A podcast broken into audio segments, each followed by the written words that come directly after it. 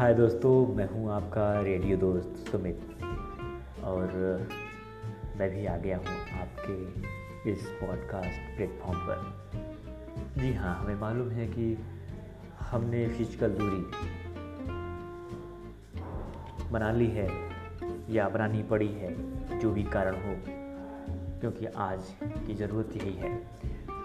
तो मेरा मानना है कि फ़िज़िकल दूरी भले ही हो, हमें मानसिक और सामाजिक दूरी नहीं बनानी है। हमें आपसे कनेक्ट में रहना है, हमें आपसे बातचीत करनी है और इसीलिए मैं आपसे बातचीत करने के लिए इस माध्यम का चुनाव मैंने किया है और मैं अब आज से इस माध्यम के ज़रिए आपसे बात करना चाहूँगा।